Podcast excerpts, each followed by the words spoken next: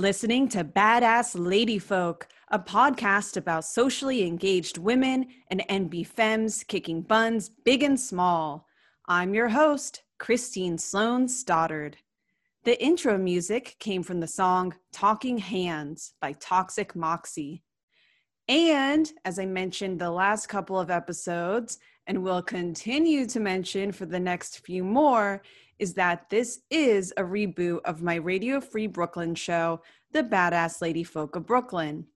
The show premiered in 2016, ran for a good year and a half, and then I went to grad school for an MFA in, get this, digital and interdisciplinary art practice. For those who were wondering what the heck I was doing with my time, yeah, I went to the City College of New York, go Beavers, merit scholarships covered every dime. I had a studio space, equipment access, travel money. It was too good to pass up, but also really hard to run a pa- podcast at the same time.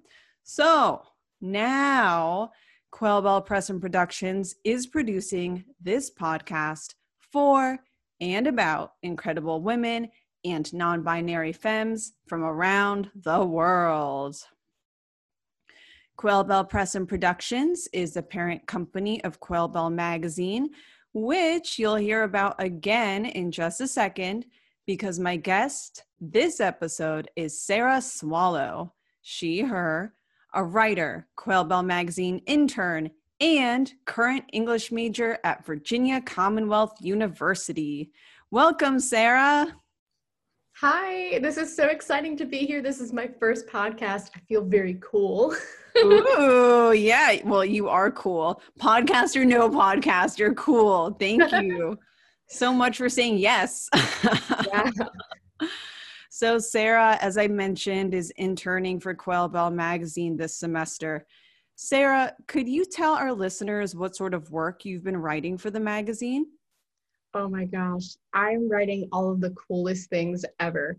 And um, one of the pieces I worked on most recently was a review for the new Winx series on Netflix, which was very cool. And it was nice to just express my opinions and have someone else read them. That's like the biggest thing to me, like working for Quail Bell, is I will write something and then I'll go on another website and my name is there and my writing is there. And it's it's very different to like the the college like situation where it's like I hand the, my writing to a professor and it only stays on the piece of paper but now I get to see it like somewhere else. So yeah you have an audience. And I think that show was a perfect pick for Quail Bell because the magazine covers the imaginary the nostalgic the otherworldly and this is a show about fairies.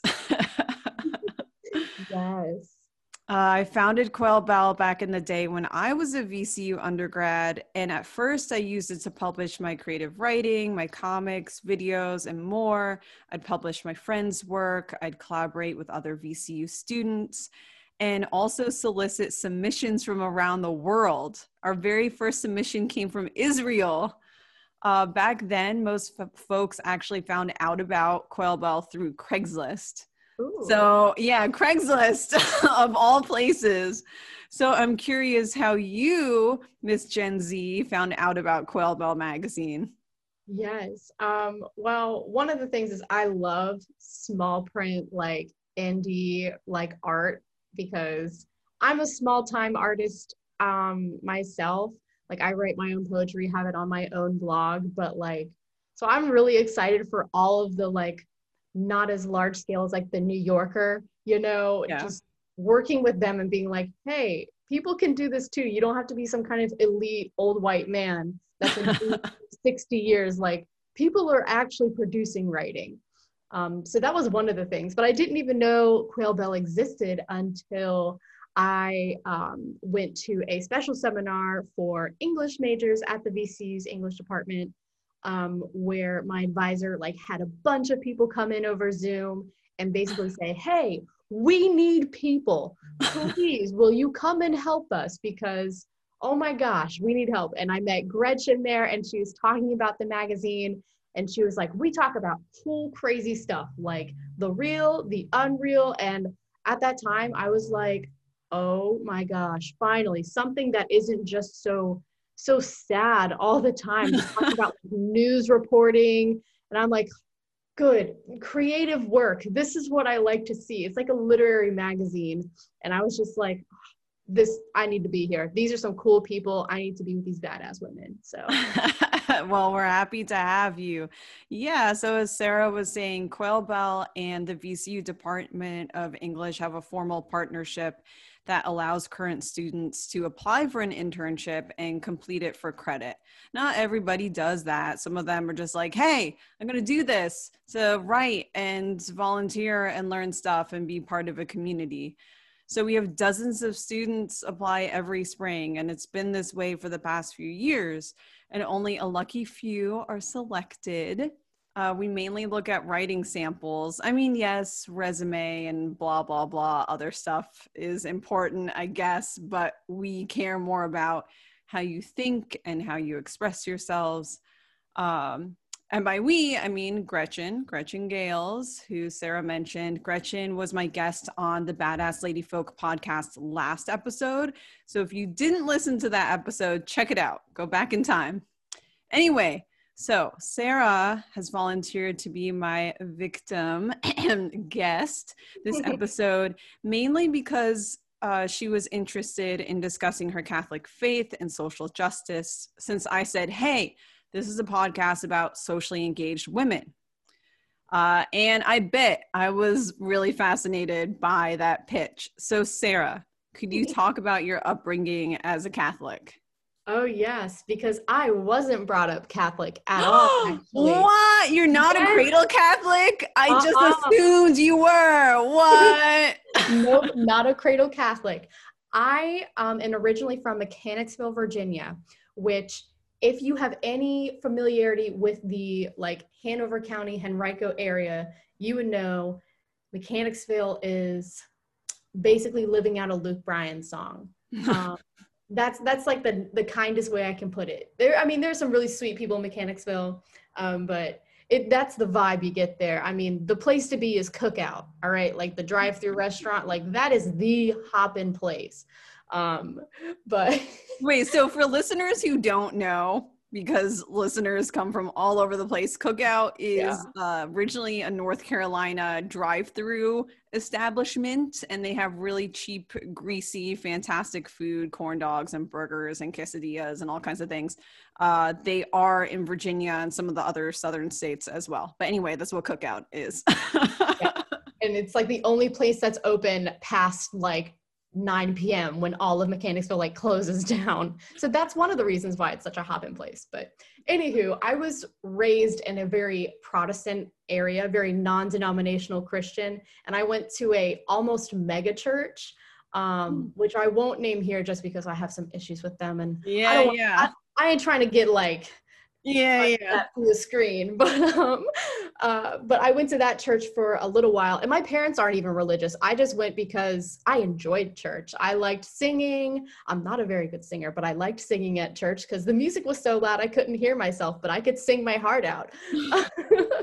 and um, I had a couple of friends who went there, and it was just a nice experience just to be with people. And they always talked about love and then there were moments where I said, Oh, we're not really loving our neighbor here. um, I don't like that. And so my one of my friends, her name is Megan, she took me to a Catholic mass and she was at she went to the same church with me. Mm. Um, and she was not Catholic either. She was born and raised in this non-denominational, like fog machine, strobe light kind of church, okay? And she was like, let's go to mass. And so we went to Cathedral of the Sacred Heart in the Diocese of Richmond, which is now a 10-minute walk from my house. Um, and we went there for a Christmas mass and I I it totally changed my perspective because I was like I didn't know people could do church like this. And I was like, whoa, like it's so serious. People are like praying instead of just like on their phones sipping coffee while the while the like priest is talking. What? It totally blew my mind. And so I was hooked. I was like, we need to keep going to mass. This is way too fun. And at that point, I didn't know that you had to go to special classes to become Catholic. And so I was taking communion the whole time. And like, I'm like, yeah, I'm Catholic. And like, yeah, this is great. Free wafers, all this wine. I'll take it. that was a big shock is that they used actual wine for communion. Not I was like, whoa, whoa, whoa. Oh yeah. I was- okay, so you went to Sacred Heart, the one that's basically in the middle of the VCU campus. yes. Yes. Okay, so listeners, this is a gorgeous church. I believe it was started around 1900, Yeah. Oh 1910, somewhere around there. Um, is it the seat of the Diocese of Richmond, or it's one of their main parishes anyway? Yeah. It's Yeah, it's like one of the main parishes. and they Um, have a crypt there. They have they Mhm. even have a little museum. And the well, at least they used to. I don't know anymore. Yeah. several years later they might not but they used to have a little museum all about catholicism in virginia. Um yeah but anyway for those who one day when there's not a pandemic go traveling and decide to visit uh i highly encourage you to go to sacred heart. Anyway so sarah you went and at what point did you realize you had to do uh what's it called rcia Yeah, RCIA. Um, it was the point where the priest like lifted up the Eucharist and he was like, This is my body, which is broken for you. And he just broke it in front of everybody. And I was like, Oh my gosh. Because the way that I was used to doing communion at my church was we would pass the plate down and it's like these like little cracker things. And no, we didn't like all take it together. We just took it on our own and you could anybody could walk in and take communion, but like they it was it was a whole process here at the cathedral. Like you had to stand up walk down to get it. And i was like whoa this is very serious. And i i, I appreciated the seriousness because i was used to church being like yeah just do whatever feels good.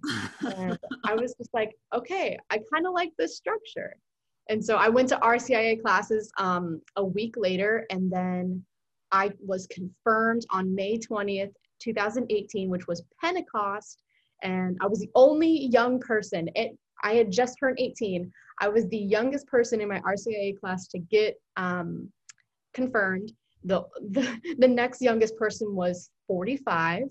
So I Ah. had a great time in those RCIA classes, hearing lots of older ladies talking about older lady stuff, and I was like, yeah, knitting, yes, ma'am. oh no about getting Wait, into college. So, so did you know much about why most of these people were converting at this time in their lives? Because often I hear about people going through RCI, RCIA because they're getting married. Uh, they want to marry a Catholic. That Catholic wants to get married in the church. You kind of have to do this. It's almost impossible not to. but why? Why would a forty-five-year-old plus person be doing this? Yeah. So it was actually because they their mom had started to really come into her faith again and she was like, "Well, I I want to be able to take communion with my mom." And um, so she went to RCIA and her mom was her sponsor and it was very beautiful. Um, and some of the older people that were there, they were like, "Well, you know, I I hated religion for the longest time and I don't know, there was just something about the parish here and all of my friends came here and I just really want to be with them and they talk about this place and they talk to me about God and you know this just seems like a great place to be and I want to just make a home here. I was like that's so awesome. Me Yeah. too. Yeah. Yeah. Well, and that seriousness that you mentioned before, and just the ritual um, that's so present in Catholic Mass, I I find attractive too. I never converted, but um, as I mentioned to you in show notes as we were getting ready for this episode, my husband's Catholic my mother is catholic i wasn't really raised as anything except to believe in god and try and be a good person me too. Me too. but there yeah there is this mysticism i don't even know if that's the polite word that's probably insensitive but all the ritual is so alluring Yeah. Oh my goodness. And confession was the thing that really did it for me. Even though like I was terrified of my first confession. I was like, I have to go in there and tell this old man like everything. But like the way that people talked about confession and they were just like, so relieved afterwards. And i was like i i crave that relief too. Um and after my first confession i was literally just smiling so hard when i came out of the um little like confession booth whatever. It's actually it wasn't a booth. It's more like a there's like a little room and then there's a chair or a little sheet that you can sit behind. So i usually sit in front of the priest well the priest now at the cathedral because i love father tony and i'm comfortable with him um, but at my home parish this guy was older and i didn't know him at all. And so i was like please don't look at me because i'm scared you'll look at me at mass and be like ah i know what she did. And but now that's not even a thing for me anymore. Confession is very very much a therapeutic kind of thing. Though i do have a therapist i will say that. Our priest all the time will say confession is not therapy. Please do get a therapist. We will help you get one but oh. i your priest am not your therapist but i want you to get help so okay so i wanted to clarify something so when your friend took you to Sacred Heart for Mass. Were you still in high school? Had you started college? I was still in high school. I wasn't even 18 yet. Ah, okay. So by the time you started at VCU, you had finished. You were officially a Catholic. Yeah. Yes. Okay, okay. You were confirmed. Mm-hmm. Got it. So did you start you mentioned another parish. So was there you don't have to name names. so you started going to you chose another parish other than Sacred Heart for confirmation or how did that work? Yeah, so this parish was just closer to my house. Like I said, okay. I lived in Mechanicsville. I lived with my parents at that time, and I didn't really feel like waking up or going to mass or not mass RCIA on Wednesday nights at eight o'clock and having to drive 20 minutes there and 20 minutes back. So I just chose okay. that was a 10 minute drive from my house, which I didn't even know existed until I Googled it. yeah, because you were surrounded by this evangelical culture, right? Like, I imagine it would have been really hard in your hometown to not get involved in the evangelical community in some way that there was just this social pressure that that's where that's where families went or at least that that's where kids were dropped off by their parents to go and make friends. oh, absolutely. There are three main churches in Mechanicsville, and almost every other person goes to one of them. So.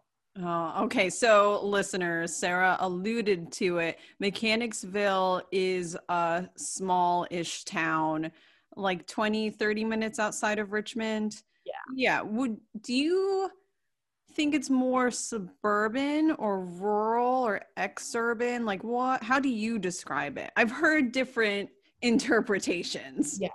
So there are definitely wings of Mechanicsville that are very suburban. I lived in the suburbs. I lived uh, like a 2-minute walk from Target. Um, but my friends would live in uh, Old Church, which is the middle of the sticks, where if the wind blew too hard, they would like lose internet.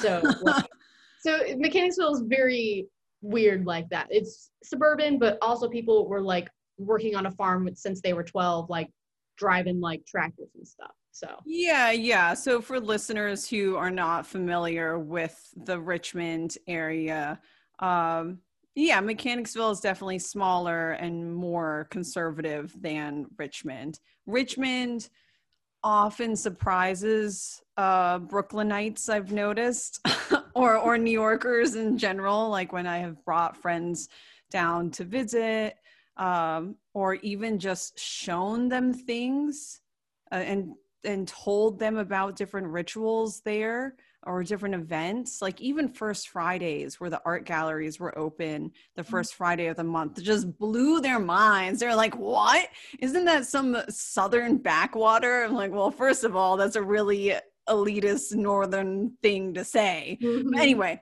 um, that has nothing to do with your your catholic journey which is so fascinating i really yeah. just assumed you were a cradle catholic okay yeah. so when you started at VCU, was your idea just like i'm going to keep on with this catholic thing i mean were you very intentional about it because it was new and exciting were you kind of tempted to fall away from it in any way because college was also new and exciting Oh my goodness. I mean, college was definitely new and exciting, but I was also a commuter student. I never lived on campus. So it wasn't as like exciting as it was for some people. Not to say like commuters don't have fun too. We right. definitely have fun, but we just drive home at the end of the day instead of going back to our doors. Yeah, yeah. They're not the same kinds of distractions associated with going to college. You yeah. have them at but home or some other that, place. Yeah. But I will say that I stuck very close to my faith because like like we said, like Mechanicsville is a very like it's a churchy kind of place. So church yeah. is like a normal thing for me. Um, and I loved being Catholic. I loved just learning about the history of the church. Mm. And one of the things that just blew my mind was how much they actually cared for people. Though I know a lot of people will say that, like, oh, the, the church doesn't. And I will be first in line to criticize the Catholic Church for everything that they do to abuse people. Mm. I will hmm. be right there chastising a priest um, and protesting them. But um, the church has also done a lot of good. Yeah. teaches a lot of good things. And that's something that I really loved was the the goodness that was in their teachings, though not always in practice. Right, right. So how was social justice brought up in your confirmation classes? Um, there was actually a talk that we attended. Um, I don't really remember it because I wasn't super like on fire for it. I was just more about like learning the history and the theology. I was a super theology nerd. I was like, whoa, so this dude said this about God, but this guy said something else. But um, we had a we had a talk where someone from the diocese came in and basically said, so if you didn't know, the Catholic Church has all of these things called social justice teachings, in which we believe like helping poor people. And like they said it very specifically and we were like we believe in helping poor people not just by going on mission trips but like supporting the poor here at home and that was a very different narrative than i had heard at um, some of the evangelical churches i've been going to which is like there you just need to help people overseas which is a form of colonialism and white savior complexes um, and so just hearing that that they cared about people who were true who were literally their neighbors yeah. um, really made me feel comfortable in that environment being like okay this is a place where i feel like i can vibe with you know mm-hmm. were there i i don't know that much about confirmation classes especially for adults yeah were there opportunities to volunteer or fundraise or do anything that would have had an immediate impact on the community to help poor people or people who were struggling yeah, one of the things that sticks out to me, this was three years ago, but there was a prison, they had a huge prison ministry. Um, our priest was like one of the main priests for the the jail that was closest to us. Um, but what they would do is they would just go in and sit with people in prison and just basically be friends to them um, and that kind of thing. And they would do different kinds of workshops, I think, with some of the inmates and I was like, whoa, we're talking about people in prison? Whoa, because that's my experience. People were like, no, we should just put people in prison. But they were like, no, let us go to the prisoners and minister to them. And I was like, whoa, this is some real social justice here. yeah, no, that much must have been an absolute culture shock. oh, it was. It definitely was. So, did you get any backlash from people in your hometown when they found out that you had converted? Oh my goodness. You yes. papist. Oh, you traitor. Things that they would call me. They like, believe in saints, not God. yes. They would be like, You pray to Mary and you worship saints. You're not a real Christian. You just worship the Pope. And these were things for coming from people that like I had grown up with and like had gone to Sunday school with and stuff. Um, and I was like, okay, first of all, you're totally not understanding this. And I would explain it to them, and they're like, well, you guys don't even like use the Bible. You guys just use like the church teaching and tradition. And I was like, um, that is very much incorrect. Let me show you my catechism. Oh, I carry my catechism with me everywhere to just pull out and be like, you see how they're referencing like John chapter whatever? Yeah, so you're telling me that they don't use the Bible in the church? Hmm, that's interesting. So I had to like brush up on my theology and basically become a mini apologist to like explain to a lot of my peers like the gigantic misconceptions they had about the Catholic faith. So where huh, I'm just curious how this criticism and this bullying came out. Like would you see someone at the supermarket or would they text you or was this a Facebook message or what? How did this happen? These were actually like my friends, like in person. They were never like adults, I don't think, I, or the adults will never say it to my face, um, which is like a passive aggressive thing. I imagine that they probably did talk about it, but my friends who were big time evangelical Christians who are like, I'm going to Bible college and all that kind of stuff, they were like, What the heck, Sarah? Like, you love like going to church and now you're Catholic? And they would be very confused and they would try to engage in all these debates with me and I would still go to Bible studies with them because they were my friends, but they would just be like, yeah, but we don't want to listen to like this comment. That's a that's a Catholic perspective. And I was like, what do you mean? I'm a Christian too. Like, what the heck? So there was definitely a little bit of bullying there for a while until I just said peace out to that friend group and found different people. Yeah. So did you tell i mean before you pieced out with that friend group did you tell any of these friends about things like the prison ministry for example and if so how did they react to that i definitely did and they were like oh well that's all great but their main thing was abortion that's all like that's the only topic that most evangelicals care about is abortion and not to say the catholic church doesn't believe in it some priests are a lot more adamant about it than others um, and put like weights on whether or not you can be a real Catholic if you support abortion legislation, like we see with Joe Biden all the time. Um, but that's the only thing they really cared about. They were like, well, what about pro life stuff? What is your church doing for pro life? And I was like, we do a lot of things for pro life. We like support like mothers um, who are struggling to feed their kids and stuff. We're supporting women's shelters and they're like okay that's great and that's all they cared about they didn't really care about like us doing unless it was something out of the country if we like they were very interested in like the haiti uh, partner church that we had um, but they didn't really care about anything that was at home. Or if they they i mean they might have cared but they weren't in, enthusiastic about it. Uh... me too. Me too. Uh... So, I mean, now with the pandemic, I'm wondering what sort of things you're doing with your parish. Does your parish have any kind of online presence? Are they doing things in person but in small groups? Or how is that? How is any of that working right now? Oh my gosh. Oh, and today's Ash Wednesday, listeners.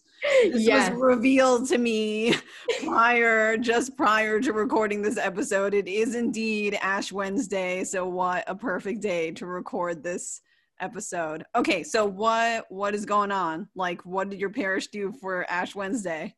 So I currently just attend uh, Sacred Heart and let me just say Father Tony is very strict about COVID regulations. He takes it to the like utmost degree of safety.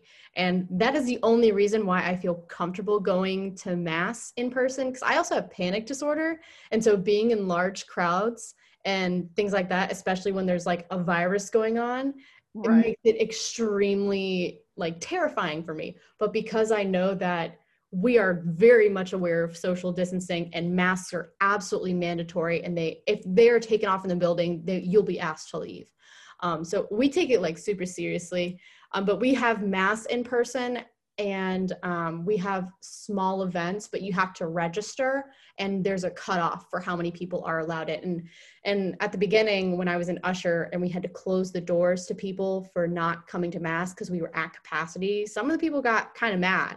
Um, but luckily we don't have that issue anymore but um, it, it was very it was very weird to like close the doors to the church at times um, but like things at ccm or the my campus's catholic campus ministry um, we have some in-person events i'm actually in charge of leading all the small group bible study leaders and training them and um, we are all on zoom so we do almost everything for campus ministry on zoom just because there's a lot more of us um, So it's just easier for us to coordinate over Zoom. So we have like some in person stuff, but mostly Zoom.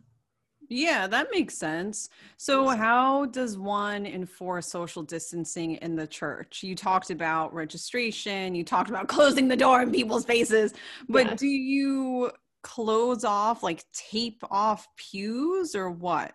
Yes. So we have sections. Uh, it's I think all like every three pews is sectioned off. Um, so Mhm. there's like a very wide gap from people who are sitting in front and behind you. Um, and I've actually been an usher, so I had to seat people accordingly to social distancing rules. And we can. It, there's usually only two to three people in a pew. Um, just to keep them all separated, unless they're families, and we'll we'll put them all in one row. Yeah. Um, but we like we use the entire church. Like we have overflow seating to keep people like socially distanced. Um, so we keep people separated by like the lengths of the pews. Like the pews are kind of divided in half by a, a wooden divider that was there before COVID. So we'll just like have you can have this half and then you can have this half and people people pretty much social distance themselves, but there's been times like, can you scoot down, please? You're too close. But okay, but then what is it called? Exchanging the peace? The part where you like normally hug or shake hands. oh yeah. um, what's going on with that? So, Father Tony, or this is how it is in our diocese, and how it is in a lot of churches too, is um, you just look at people and you. I make a peace sign because I'm I'm Gen Z. I'm cool like that. But sometimes people will just like raise their hand and be like, "Peace be with you, peace be with you," and you're not supposed to hug. And our, our, parish holds hands during the Our Father, but we don't do that anymore. We just raise them up. Mm-hmm. Um, so we we don't touch anybody anymore, just ourselves. We're even if you're like with a big family, they ask you not to hold hands during the Our Father, just to try to keep people stop touching things. So Yeah, yeah. Okay, and then the big question, commun- communion. What does communion look like right now? Oh my gosh, it was very scary at the at the beginning of the pandemic because there are these big plexiglass tables at the front, right beneath the altar, um, and our priest will stand behind them, and there's like a little slot underneath, and you stick your hands out. He like drops the Eucharist into your hand without touching you, and then you go to this little like triangle tape thing on the floor. You move your mask down, eat the Eucharist, put it back on, and move. And then you go and you sit. And there's no more communal wine or anything. And if you want to receive communion on the tongue, because some people do, you have to be the very last people in line. And um, the the priest will actually come out to this uh, like side of the plexiglass and like dr- kind of lightly drop the communion in your mouth without trying to touch you. So. Whoa, that's some engineering. Oh yes, I. It was so crazy. Huh. Wow. Do you feel that it's safe? I do feel that it's safe. Um, there are moments where I'll hear older people coughing, and that's just because of my anxiety. Where I'm like, oh gosh, do they have COVID? But um, and I'm like, please don't have COVID. I I'm I'm too poor to have COVID right now. I cannot deal with that. I gotta finish this degree. Um, but it is very safe. The church is very adamant about keeping people safe because we we really want to be in person, and we don't. We're not even allowed to sing during. Um, Ah, yeah, I was going to ask about that. Okay. Yeah, I mean, I realize that Virginia's numbers have been relatively low. yeah, Um, I mean, when you consider the fact that Virginia as a state has about the same population as New York City, I mean, obviously, New York City is much denser. Yeah. Uh, but the, the infection numbers are just not the same. They're not even close. oh, yeah. oh yeah, They're not even close. So I imagine just by gathering in, in small groups where there's some, at least some observation of these rules um, or these recommendations, I should say, that that alone cuts down on the risk. And the risk isn't even as high as it is here in New York anyway. yeah. And it's very different from the evangelical churches that I'm familiar with, where they don't enforce social distancing anymore and i've heard that a lot of people don't wear masks anymore right. and they just they don't really care about like counting how many people are in a room. And um yeah i'm happy that i don't go there. And that's a big thing in, in mechanicsville specifically in conservative areas um, is like they're big anti-maskers and stuff. But our priest today right.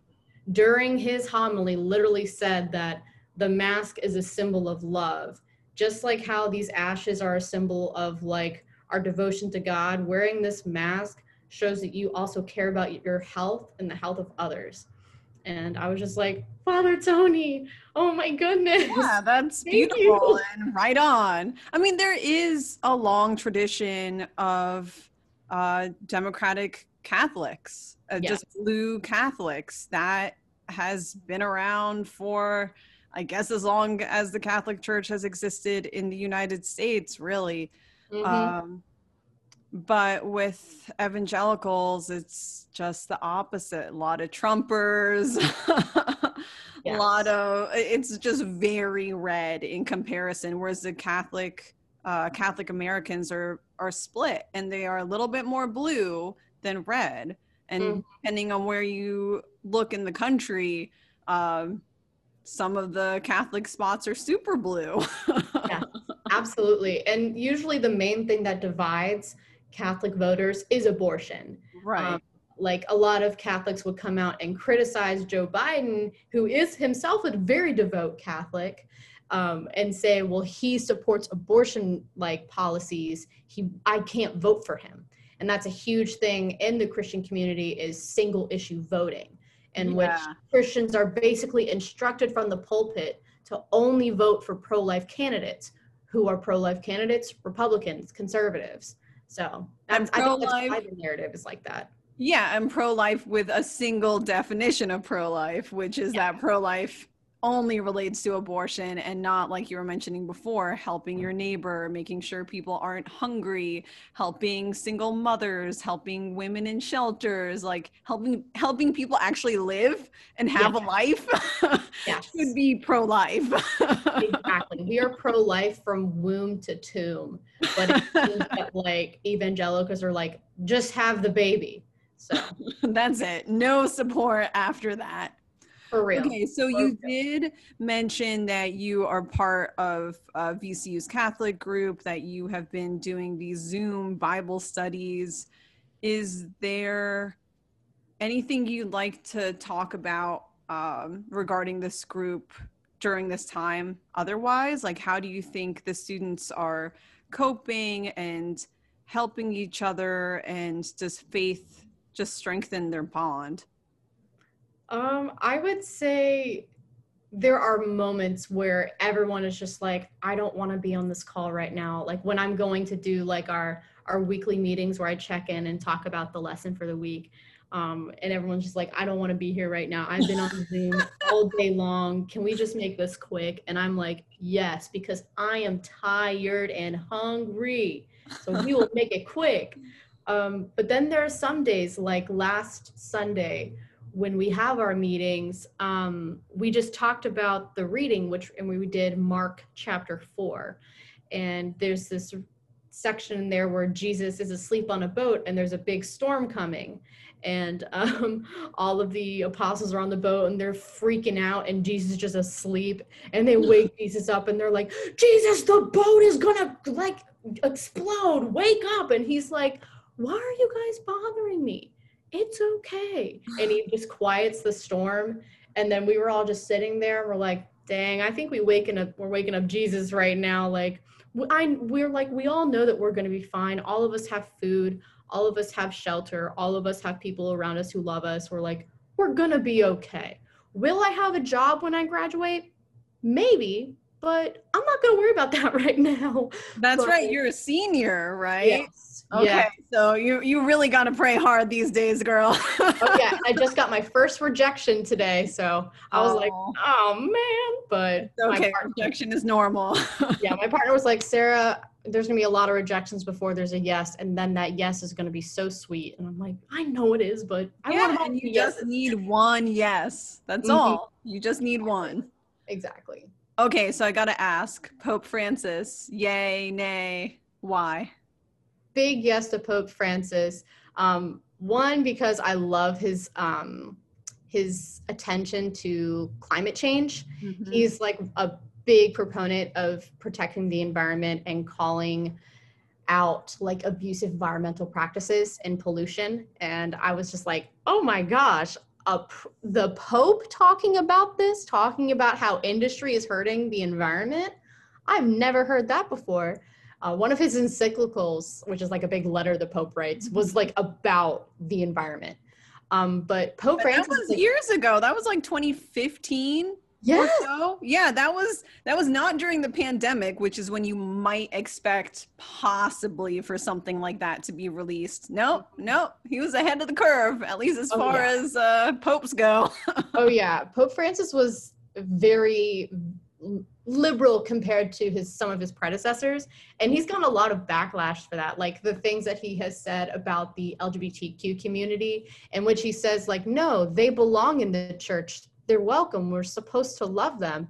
And some people are like, nah, gay people can't come to church. And Pope Francis is mm-hmm. like, what do you mean some people can't come to church mm-hmm. they love god what what do you mean and that's actually something we're talking about on our campus ministry um, is because most a lot of vcu students um, know people are members of the lgbtq plus community and we're not doing like anything right now to really reach them. We're not doing anything to support that community. Um, and that's something that I've been talking to my campus minister about and how we can support them. And one of the things that I've been learning, because I have my beliefs in that and everyone should be able to do what they love. And if they love God, that's awesome. If they don't, they should still be loved, um, regardless. Mm-hmm. But the big thing that I've learned is that the church does accept people who are like gay and that kind of thing. There there's no it's not necessarily like being gay is a sin. They're they're more focused on like homosexual acts are a sin, like that kind of thing. But there's like they're, they're like there's nothing wrong with two women loving each other. There's nothing wrong with that. They just say that they're called to chastity. I don't quite agree with that position. Um, and but I, I'm not a I'm not a spokesperson for the church. Please do not get me excommunicated. But I I don't agree with that personally. But it's very different from what I was brought up around, in which people would always quote Leviticus saying, like, no, gay people right. are going to hell and they are sinners. They're not welcome. You can't talk to them. So. Yeah, and like you mentioned before, that is another one of those hot button issues that becomes uh, something that will determine someone's vote, determine whether they think someone belongs or should belong to a certain church or mm-hmm. or Christian organization. Uh, and there's a lot of hate and bullying surrounding uh, not just people who are gay, but people who love gay people, people who support them can yeah. also be bullied as allies. oh, yes, yes. Uh, I, I got that a lot in some of my evangelical circles. So. Yeah, and then they accuse you for being gay. Mm-hmm. Not not that that should be an accusation. Yeah, I'm like, why is that a bad thing? Um, men kind of suck sometimes, so uh, okay, well, actually, this segues well into my next question, and I will preface it a little bit um, for listeners who who tuned in to the Radio Free Brooklyn show. Uh, many of them know that I again am not Catholic, but I did work for a Catholic weekly newspaper in Northern Virginia as an immigration reporter, and I also collaborate collaborated with different Catholic churches on uh, writing and photography projects, including one that led to my book Hispanic and Latino Heritage in Virginia, which is still available from the History Press, y'all. You can still order it through their website and on Amazon and Barnes and Noble, blah blah blah blah. So, as an outsider as this like insider outsider outsider insider i mm-hmm. found that there are a lot of misconceptions about the catholic faith especially the differences between official church teachings more conservative and progressive interpretations of those teachings like you mentioned before some pastors will get really caught up in a single issue yeah. whereas another pastor will be like I, why are you focusing on that Mhm. Um, and then there's also uh, what people who identify as Catholic, whether they are cradle Catholics or converts, what they believe versus what they actually practice. so, do you think? Do you think all of these differences are true? Like, how do they coexist? How would you explain or reconcile some of these differences? Like, what kind of disagreements do you find yourself having with other Catholics, even, and especially Catholics your age? Because you could argue, oh, generational differences, but Mhm. especially with other Gen Z or younger millennials. Yes. That is actually a very, very like raw question for me because I had this talk with my campus minister um, because I it was over pronouns because I had asked all of my small group leaders to ask the people in their small Bible studies what their pronouns were. And she like called me into her office. She was like, I don't know if we can do this as like a Mhm. part of the uh, association with the Catholic Church. And I was like, well, why? We're calling people by their name. Jesus says, I have called you by your name. You are mine. Hmm. I'm, we're doing the same thing here. And um, she was like, I, I was, she was like, Sarah, I was raised in West Virginia. I know very little about this. I, I just need your help. And so trying to explain to her, like, I do all of these things out of love. And from what I can tell, her points of dissent were more, were like, yes, I do love them, but at the same time, I want to make sure that I'm honoring what like the church and God teaches. So at the same time, every what everyone's trying to do is rooted in like a kind of love. Hmm. And and that's something that I have to keep going back to. But something that my priest told me was that the church has been broken from the beginning. Hmm. Like Judas Iscariot literally betrayed Jesus and got him killed. And Judas, Judas Iscariot was one of the 12. He was one of Jesus' closest disciples. And so it's not un, it's nothing new for the church to have dissent and have things go wrong in it.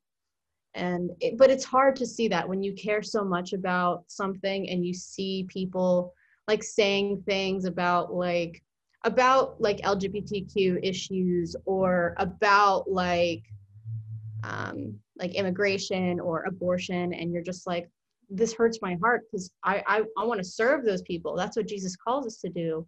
Mhm. But they'll always say like, but at the same time, we have to honor what God says. And I'm like, but did God not also say that like our our gospel is a gospel of love? And they're like, there's a difference between loving people like as they are and like loving people for like who you want to make them out to be. And I'm like, Hmm. Jesus tells us to come come as you are. You don't have to change anything when you like come in devotion to him. And I think some people still get it in their head that you have to change yourself. And Christianity is not behavior therapy. If you want to get behavior therapy, you go to a behavior therapist. But that's not the point of religion. It's supposed to be an internal work for how to love others and to love God. Ooh, I like that. Huh. Yeah, so there shouldn't be this expectation for perfection and all this strict conformity is the the big picture I'm getting from you. yeah i mean that's my experience some people are like no if you disagree with the church you're not a real catholic and i disagree with that opinion i don't disagree with the church there's some things that i think will need to be evolved more. And people who say that the church doesn't change i'm like dude are you saying we're still the same church that we were pre council of trent? Like number two? Are you for real? Like no we're a Learn your very history, dude. like no but the church is evolving and i believe that dissent pushed towards that evolution and that's what i'm going for. It's not necessarily a change it's more like we're going to open these ideas up even more to encompass and embrace the world that we're in Hmm. All right, well put. Yeah, yeah. I like what you're putting down. okay, thank you, Sarah. That's all the time we have, folks. I'm trying not to talk forever with these things.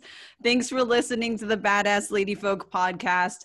I'm your host, Christine Sloan Stoddard. You can find out more about me at worldofchristinestoddard.com and more about Quail Bell Press and Productions at quailbell.com.